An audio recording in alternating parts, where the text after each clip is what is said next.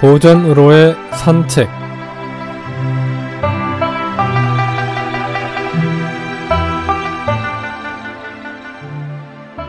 안녕하십니까? 오늘 이 시간에는 덕불고 필유린에 대해 알아보도록 하겠습니다. 진행해 원명학당 김혜영 원장입니다.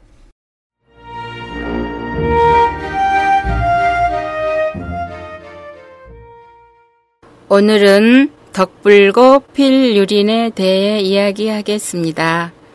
논어 2인편에 보면 자왈 덕불고 필유린이라. 즉, 덕이 있으면 애롭지 않아 반드시 이웃이 있다는 뜻으로 유덕한 사람에게는 반드시 따르는 무리가 있다는 말입니다. 여기서 말하는 이웃이란 동료를 말하죠. 따라서 이 말은 덕이 있는 사람에게는 반드시 덕이 있는 무리가 따른다는 뜻입니다.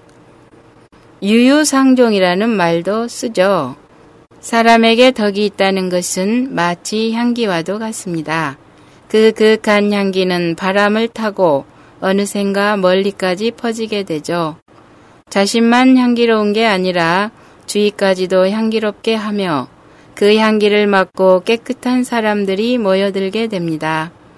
그래서 어떤 사람의 인물됨을 알려면 그가 어울리는 사람들을 살펴보면 안다는 말이 나오는 것이죠.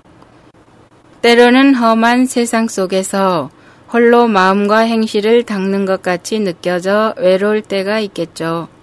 남들은 다 이익에 눈이 어두워 그악스럽게 살고 있는데 나 혼자만 깨끗하게 하려는 것이 혹 어리석게 느껴질 때도 있겠죠. 그러나 사람에게 있어 선량한 마음이란 마치 편안한 집과도 같은 것이라 그 속에 있을 때만이 진정으로 평화롭습니다. 그렇다면 덕이란 무엇인가요? 덕에 대해 설문해자에서는 다음과 같이 풀이했습니다. 덕은 승야라. 덕은 올라간다는 것이다.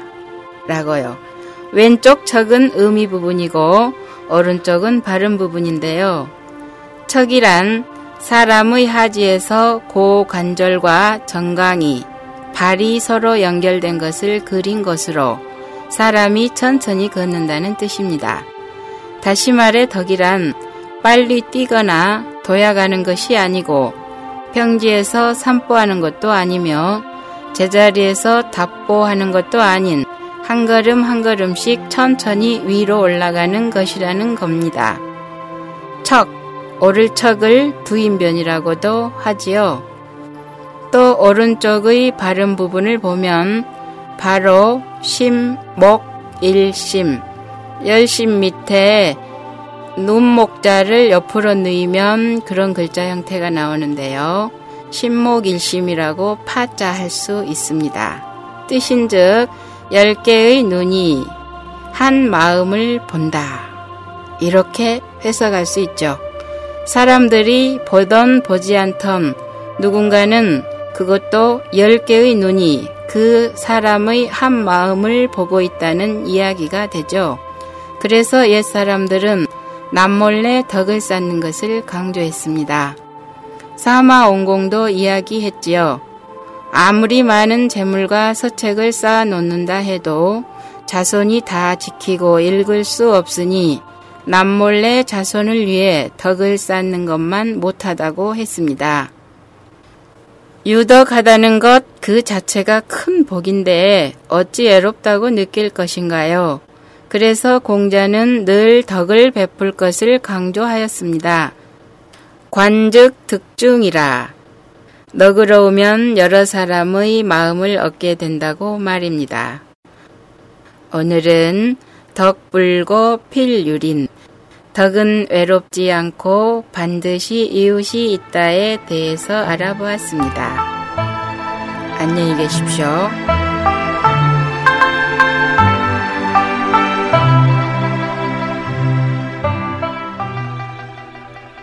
네.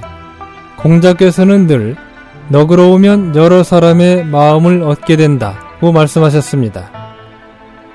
덕은 외롭지 않고 반드시 이웃이 있다는 덕불고 필유린에 대해 알아보았습니다. 다음 이 시간까지 안녕히 계십시오.